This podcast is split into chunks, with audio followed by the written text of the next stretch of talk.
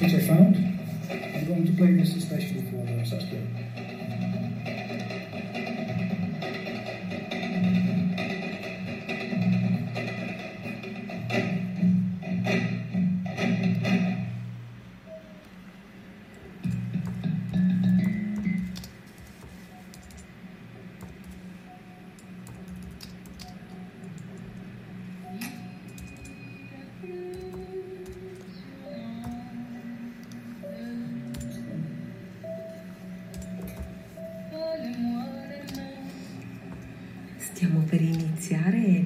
Lettura di Ismael, dodicesima puntata.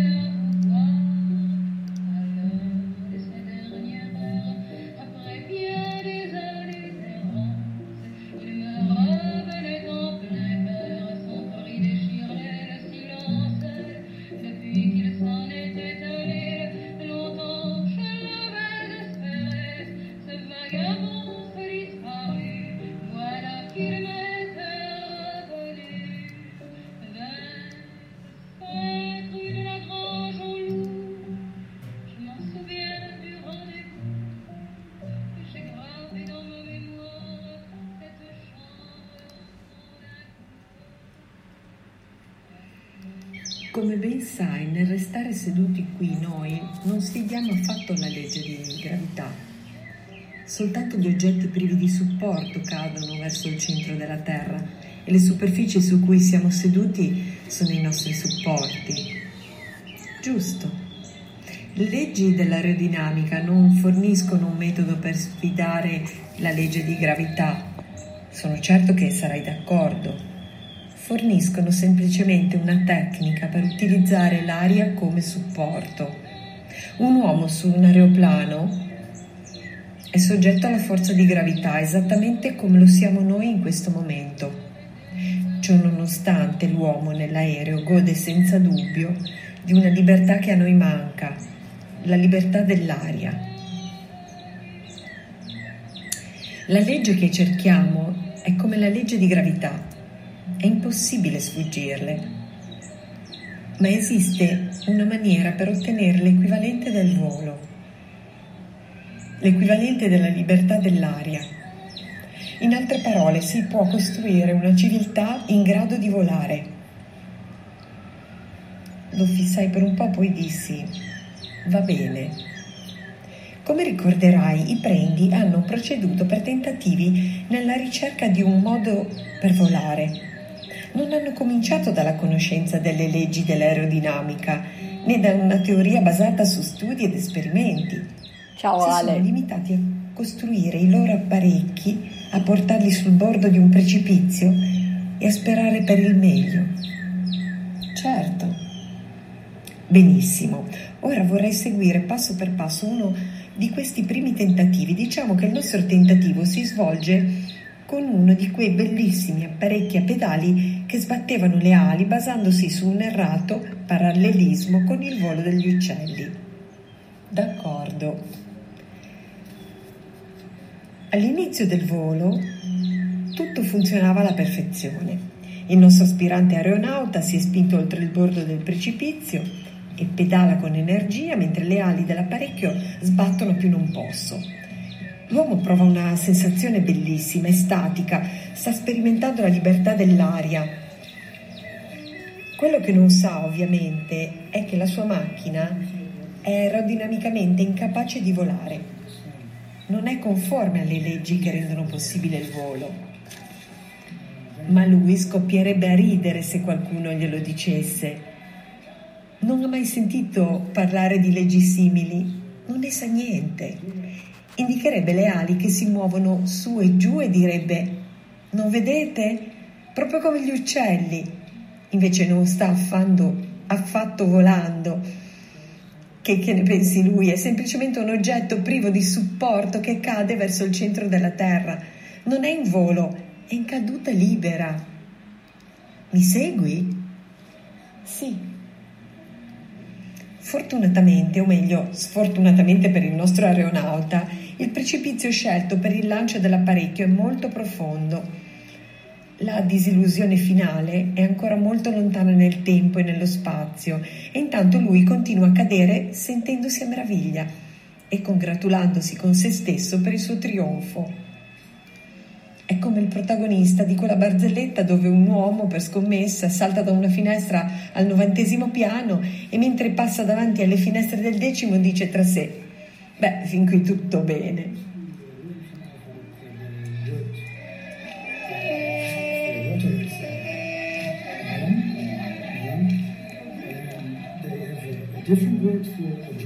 Oggi è martedì 12 gennaio, ciao Radio Antidoto, ciao a tutti gli ascoltatori e un saluto speciale alla mammola.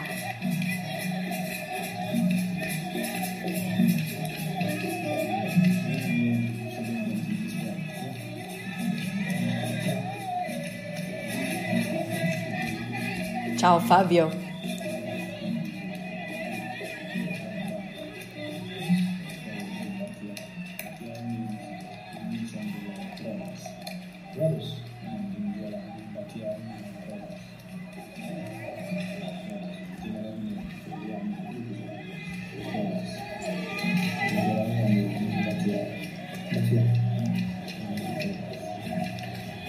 Dunque sta scendendo in caduta libera sperimenta l'esaltante sensazione di ciò che lui considera volare. Dall'alto abbraccia con lo sguardo chilometri e chilometri di terreno e vede una cosa che lo stupisce. Il fondo della valle è punteggiato di apparecchi simili al suo, non fracassati ma semplicemente abbandonati. Perché quegli apparecchi sono fermi a terra? si chiede. Perché non volano? Chi può essere tanto pazzo da abbandonare il proprio velivolo quando potrebbe godersi la libertà dell'aria? Beh, comunque le bizzarrie degli sciocchi mortali legati alla terra sono l'ultima delle sue preoccupazioni, ma dopo un po' nel guardare giù nella valle qualcosa balza la sua attenzione. Sembra che la sua quota stia diminuendo. La terra sembra salire verso di lui Beh, non c'è da preoccuparsi, dopo tutto, fino a quel momento il volo è stato un completo successo e non c'è ragione per cui non debba continuare così. Deve soltanto pedalare un po' più forte e tutto si sistemerà. Fin qui tutto bene. Pensa con divertimento a coloro che avevano predetto che il volo sarebbe finito in un disastro, ossa rotte e morte. Invece eccolo là Dopo tutta quella strada non si è fatto neanche un graffio, altro che ossa rotte. Ma dopo guarda di nuovo giù e ciò che vede lo lascia davvero perplesso. La legge di gravità lo trascina verso il basso al ritmo di 9,8 metri al secondo per secondo, facendolo accelerare sempre di più il suolo si precipita ora verso di lui a una velocità allarmante. L'aeronauta è turbato, pur non essendo certo in preda alla disperazione. Questo apparecchio mi ha portato fin qui, sano e salvo, mormora tra sé. Devo solo mantenerlo in funzione. E così dicendo inizia a pedalare a tutta forza. Il che naturalmente non serve a niente, perché l'apparecchio non è in accordo con le leggi dell'aerodinamica se anche l'aeronauta avesse nelle gambe la potenza di mille uomini, o di diecimila, o di un milione, non riuscirebbe a farlo volare. Quell'apparecchio è condannato e con esso l'uomo, a meno che non lo abbandoni. D'accordo, ho capito il tuo esempio, ma non vedo che rapporto abbia con quello che dicevamo prima. Ismael Annui. Eccolo il rapporto. Diecimila anni fa gli uomini della vostra cultura si sono imbarcati in un volo simile, un volo di civiltà. Il velivolo non era stato progettato secondo alcuna teoria e come il nostro immaginario aeronauta, essi erano del tutto inconsapevoli che esistesse una legge da rispettare per portare a compimento un volo di civiltà. Quindi non si erano nemmeno sforzati di cercarla. Volevano a tutti i costi provare la libertà dell'aria e così si erano lanciati a bordo del primo apparecchio disponibile, il fulmine dei prendi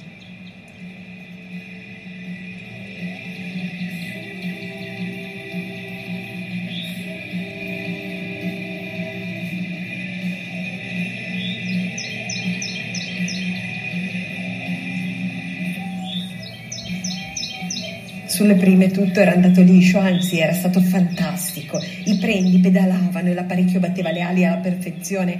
Tutti si sentivano benissimo, erano eccitati, sperimentavano la libertà dell'aria, la libertà dei legami che avvingono e limitano il resto della comunità biologica.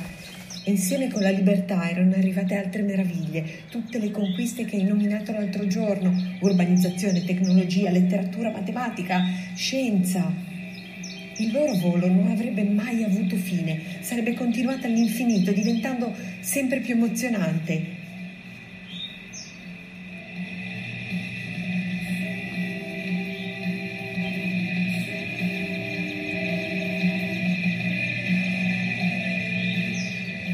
I prendi non potevano sapere, non potevano nemmeno immaginare, immaginare come il nostro sventurato aeronauta si trovavano nell'aria sì, ma non in volo. Erano in caduta libera, perché l'apparecchio non era in conformità con le leggi che rendono possibile il volo. Ma la disillusione finale era ancora molto lontana nel tempo e nello spazio e quindi loro continuavano a pedalare e se la godevano. Come il nostro aeronauta durante la caduta a un certo punto vedono uno strano spettacolo, i resti di apparecchi molto simili a loro non distrutti ma abbandonati dai Maya, dagli Okam, dagli Anasazi, dai popoli del culto di Opewell, per citare solo alcuni di quelli scoperti nel Nuovo Mondo. I prendi si domandano perché quegli apparecchi sono fermi a terra anziché essere in volo. Quale popolo può essere così pazzo da abbandonare il proprio velivolo quando potrebbe godersi la libertà dell'aria. È un mistero insondabile che va al di là della comprensione.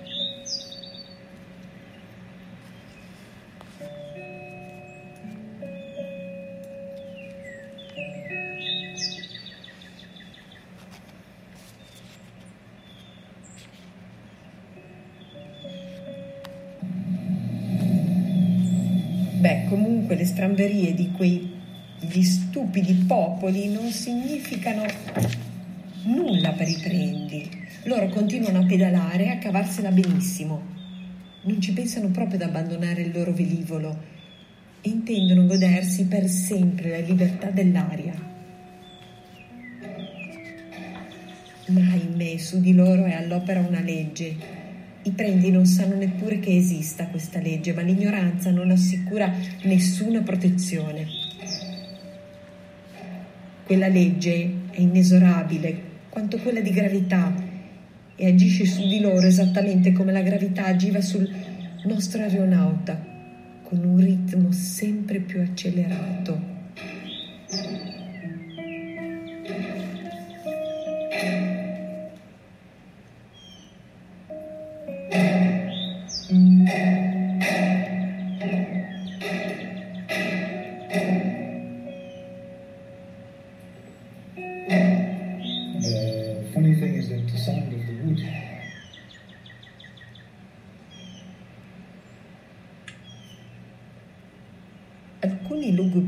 Pensatori del XIX secolo come Robert Wallace e Thomas Robert Malthus guardano in basso. Mille anni prima o anche 500 anni prima probabilmente non avrebbero notato nulla, ma in quel momento ciò che vedono li allarma. È come se il suolo salisse a grande velocità verso di loro, come se il velivolo stesse precipitando. Fanno qualche calcolo e dicono, continuando così in un futuro non troppo lontano ci troveremo nei guai. Ma gli altri prendi liquidano la predizione con una scrollata di spalle. Abbiamo percorso una strada lunghissima e non ci siamo fatti neanche un graffio.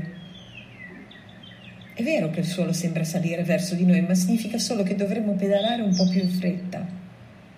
Non c'è di che preoccuparsi. Invece, proprio come era stato predetto, le carestie diventano ben presto una norma di vita in varie zone del fulmine dei prendi e i prendi sono costretti a pedalare ancora più in fretta e più forte di prima. Eppure, inspiegabilmente, quanto più forte pedalano, tanto peggiore diventa la situazione.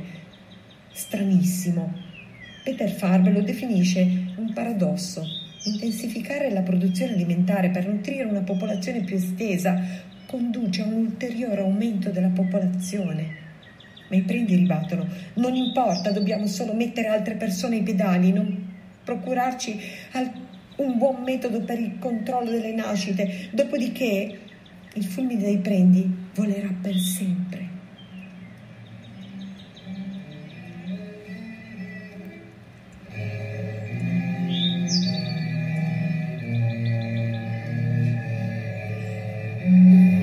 This is a guy from America. He died uh, beginning of this year, uh, also because of corona. Uh, he's an old man.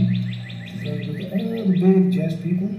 He's a black guy, and he's one of my heroes because he makes very strange music, but it's it's always also very good and it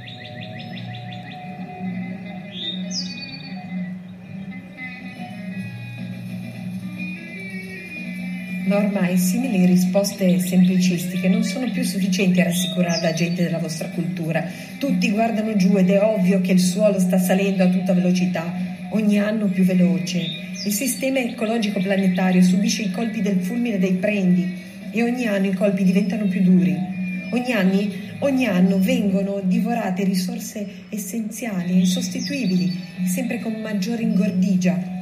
I più pessimisti, o forse dovremmo dire i più realisti, guardano giù e dicono, beh, l'impatto potrebbe essere lontano 20 anni o 50, ma in realtà può capitare da un momento all'altro.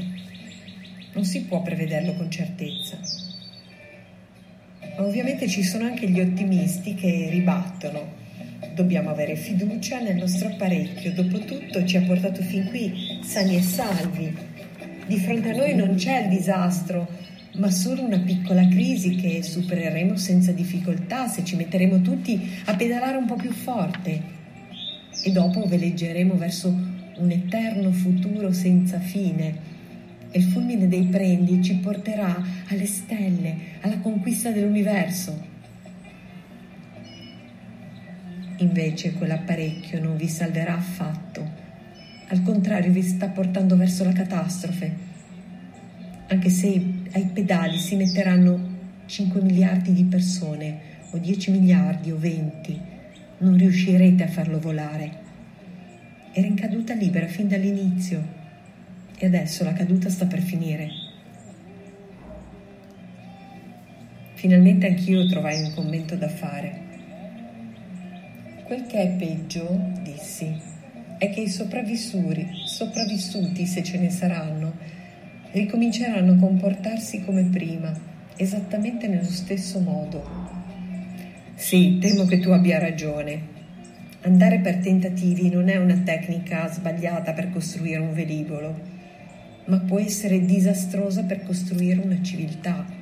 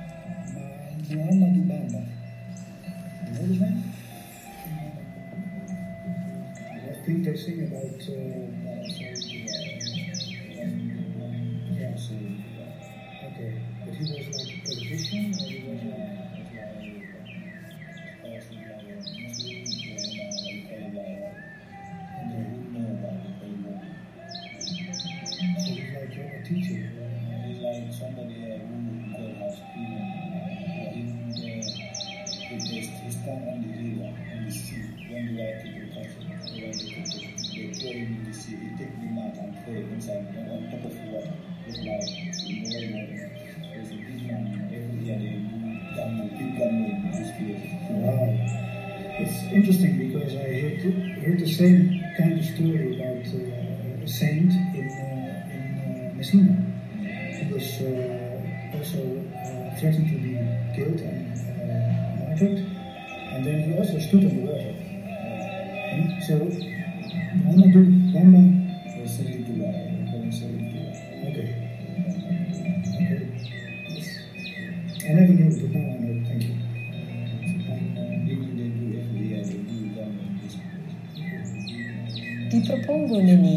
disse Ismael. Sei arrivato in una terra lontana e ti trovi in una, ci- in una strana città, isolata dalle altre. La gente che incontri ti stupisce. Sono tutti amichevoli, sorridenti, sani, prosperi, vigorosi, pacifici e istruiti e ti viene detto che le cose stanno così da tempo immemorabile. Beh, sei ben felice di interrompere il viaggio per fermarti lì. Una famiglia ti invita a casa sua.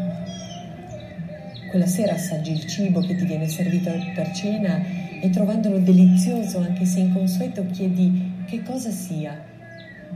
Il cibo B, naturalmente, rispondono loro. Noi non mangiamo altro. Sorpreso chiedi precisazioni. Loro sorridono e, indicando i loro vicini nella casa accanto, spiegano. Quelli sono dei B, per esempio. Buon Dio! Esclamai inorridito.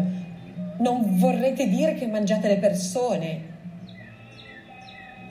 Loro ti guardano perplessi e rispondono: Mangiamo i B. Ma che atrocità! esclamai. Dunque, loro sono i vostri schiavi? Li tenete rinchiusi in recinti? Perché mai dovremmo tenerli rinchiusi in recinti? domandano i tuoi ospiti. Ma perché non scappino, è ovvio. A quel punto i tuoi ospiti cominciano a, aspetta- a sospettare che tu sia un po' scarso di comprendonio e ti spiegano che ai non verrebbe mai in mente di scappare, dato che il loro cibo, gli A, vive sull'altro lato della strada. Beh, non ti annoierò con tutte le tue esclamazioni di orrore e le loro spie- spiegazioni elusive. Alla fine riesci a mettere insieme l'orribile quadro. Gli A vengono mangiati dai B, i B vengono mangiati dai C e i C a loro volta vengono mangiati dagli A. Non esiste nessun ordine gerarchico in questa catena alimentare. I C non spadroneggiano sui B basandosi sul fatto che li mangiano. Dopotutto loro stessi sono il cibo degli A. Tutto è perfettamente democratico ed amichevole, mentre per te ovviamente tutto è perfettamente orribile. Allora provi a chiedere come fanno a vivere in quel modo sregolato e per l'ennesima volta loro ti guardano sconcertati. In che senso sregolato? chiedono. Noi abbiamo una legge, la seguiamo immancabilmente. È per questo che siamo così amichevoli, sorridenti, pacifici e tutte le altre cose che hai trovato così attraenti in noi. Questa legge sta alla base del nostro successo come comunità così è stato fatto fin dal principio. Infine, ecco l'enigma. Senza chiederlo direttamente, come faresti a scoprire qual è la loro legge? Battei le palpebre per un paio di secondi. Non ne ho idea. Pensaci. Beh, c'è una risposta ovvia. La loro legge dice che gli A mangiano i C e i B mangiano gli A e i C mangiano i B. Ismael scosse la testa. Queste sono preferenze alimentari. Non hanno certo bisogno di una legge. Allora mi serve qualche altra informazione. Tutto quello che che conosco sono le loro preferenze alimentari. Hai altri tre elementi su cui basarti. Loro hanno una legge, la seguono invariabilmente, hanno una società che funziona alla perfezione. È comunque molto poco, a meno che non si tratti di qualcosa del tipo siate sereni. Non ti ho chiesto di indovinare quale sia la legge, ti ho chiesto di escogitare un metodo per scoprirlo. Io sprofondai nella sedia, incrociai le braccia sull'addome e fissai il soffitto. Dopo qualche minuto mi venne un'idea. Esiste una punizione per chi infrange la legge? La morte. allora aspetterei che ci fosse un'esecuzione. Ismael sorrise. Ingegnoso, ma non è un metodo. E poi trascuri il fatto che tutti osservano la legge invariabilmente. Non c'è mai stata nessuna esecuzione.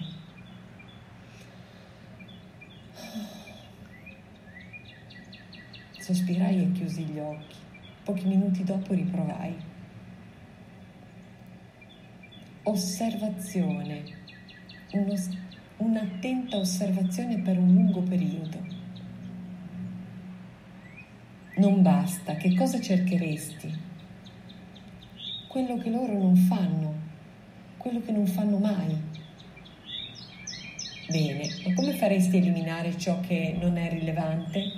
Per esempio, potresti scoprire che non dormono mai a testa in giù o che non tirano sassi alla luna ci sarebbero un milione di cose che non fanno mai, ma che non sarebbero necessariamente proibite dalle leggi. Giusto, dunque, vediamo, hanno una legge, la seguono invariabilmente, secondo loro, secondo loro l'obbedienza a questa legge ha creato una società che funziona alla perfezione. Devo accettare anche questo punto? Certo, fa parte delle ipotesi. Allora questo eliminerebbe la maggior parte degli aspetti irrilevanti il fatto che non dormano mai a testa in giù non avrebbe niente a che vedere con una società che funziona bene.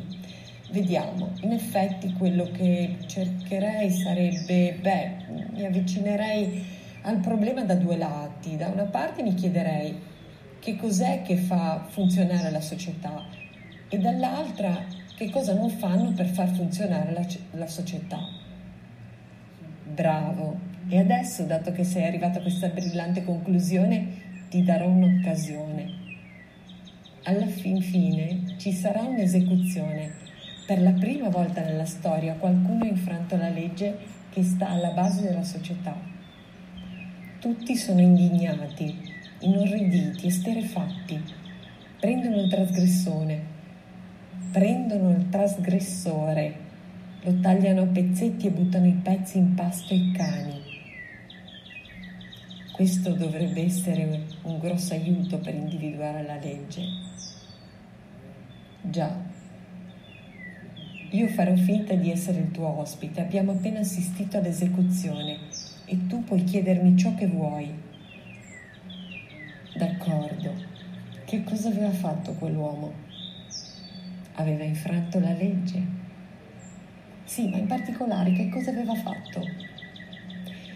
Ismael si strinse nelle spalle, viveva in modo contrario alla legge.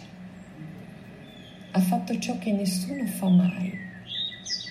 Lo fissai. Non è onesto, non rispondi a nessuna domanda.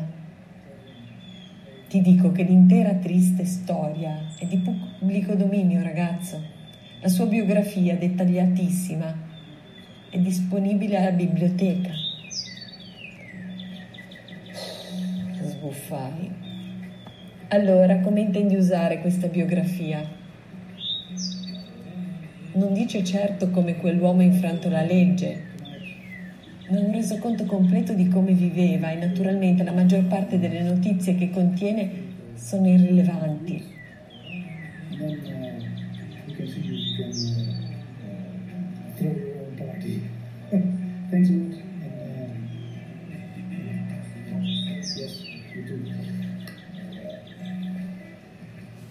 Ok, uh, mi fornisce un'altra linea di ricerca. Adesso ne ho tre. Che cosa fa funzionare la società? Che cosa loro non fanno mai?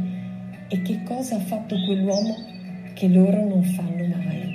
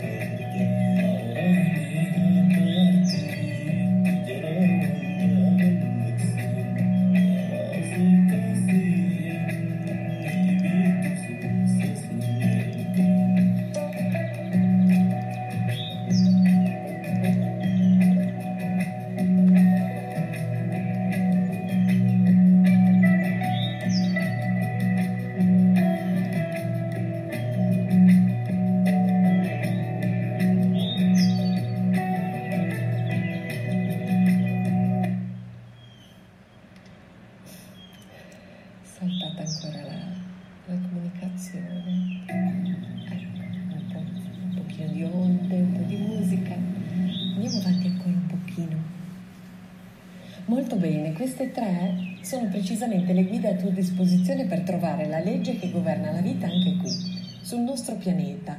La comunità della vita funziona bene da 3 miliardi di anni, anzi funziona egregiamente. I prendi si tirano indietro inorriditi di fronte a questa comunità, giudicandola una società caotica, feroce, sregolata, competitiva, implacabile, nella quale ogni creatura vive nel terrore di morire. Ma quelli della tua specie che vi appartengono non la pensano così e sarebbero disposti a sacrificare la vita pur di non esserne separati. In realtà si tratta di una comunità ordinata. Le piante verdi sono il cibo dei mangiatori di piante, i quali sono il cibo dei predatori e alcuni predatori sono il cibo di altri predatori. Ciò che rimane è il cibo degli animali che si nutrono di carcasse, restituiscono alla terra il nutrimento necessario alle piante verdi. La gente del cinema ama le scene di sangue e battaglia ed è logico, ma qualunque naturalista potrebbe dirti che le varie specie non sono fatte in guerra tra loro. La gazzella e il leone sono nemici soltanto nella mente dei prendi. Il leone che incrocia un branco di gazzelle non scatena un massacro come farebbe un nemico. Ne uccide solo una. E non per un odio atavico, ma per soddisfare la sua fame. Dopo che ha ucciso, le gazzelle possono continuare a pascolare tranquillamente con il leone in mezzo a loro. Questo accade perché esiste una legge che nella comunità viene seguita invariabilmente. Se non ci fosse, allora sì, la comunità cadrebbe nel caos e in breve tempo si disgregherebbe e scomparirebbe. Perfino gli uomini devono la propria esistenza a questa legge. Se le altre specie non la osservassero, non avrebbero potuto né nascere né sopravvivere. La legge non protegge soltanto la comunità nel suo complesso, ma anche le singole specie, perfino gli individui. Capisci? Capisco quello che dici, ma non ho idea di quale legge si tratti. Ti sto mettendo in evidenza i suoi effetti. Ah, d'accordo. È la legge della pace, la legge che impedisce alla comunità di trasformarsi in un caos ruggente, come la considerano i prendi. È la legge che favorisce la vita in ogni aspetto. Vita per l'erba, per le cavallette che mangiano l'erba, per le quaglie che mangiano le cavallette, per le volpi che mangiano le quaglie, per i corvi che mangiano le volpi morte. Il pesce con le pinne a spatola che per primo si spinse sulle spiagge continentali poté nascere perché prima di lui centinaia di milioni di generazioni avevano seguito questa legge e alcuni di questi pesci divennero anfibi seguendo questa legge. E alcuni anfibi divennero rettili e alcuni rettili divennero uccelli e mammiferi. E alcuni mammiferi divennero primati e un ramo dei primati divenne Australopiteco. E l'Australopiteco divenne Homo habilis e l'Homo habilis divenne Homo erectus.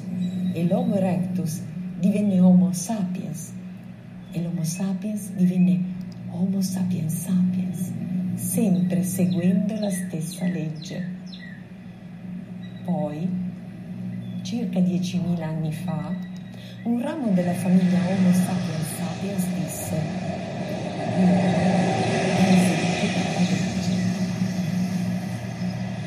gli dei non volevano che vi fosse soggetto e subito dopo costruì una civiltà che si burlava della legge in ogni suo aspetto. Entro 500 generazioni, un batter d'occhio nella scala dei tempi biologica. Quel ramo della famiglia Homo sapiens sapiens vide che aveva condotto il mondo sulla soglia della catastrofe. E la spiegazione che diede per quella calamità fu quale? Eh? L'uomo è vissuto su questo pianeta senza provocare danni per 3 milioni di anni, mentre i prendi sono riusciti a portare tutto al collasso in solo 500 generazioni. Come lo spiegano loro?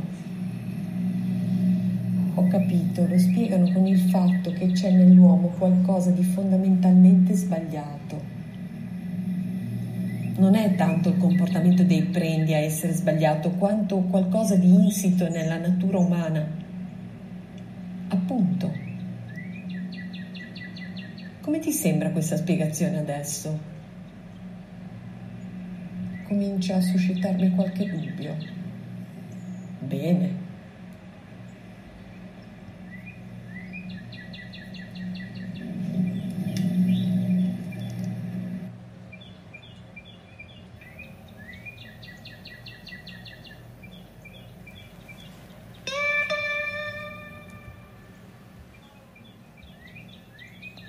Per oggi abbiamo finito la dodicesima puntata. Ringrazio tutti coloro che sono rimasti all'ascolto. Ciao Valentina, ciao Fred, ciao Fabio, Ale e tutti gli ascoltatori di Radio Antidoto. E bre- a breve sarà come sempre sul la registrazione la potrete trovare come podcast oppure forse il post sul sito anche. Grazie, a domani.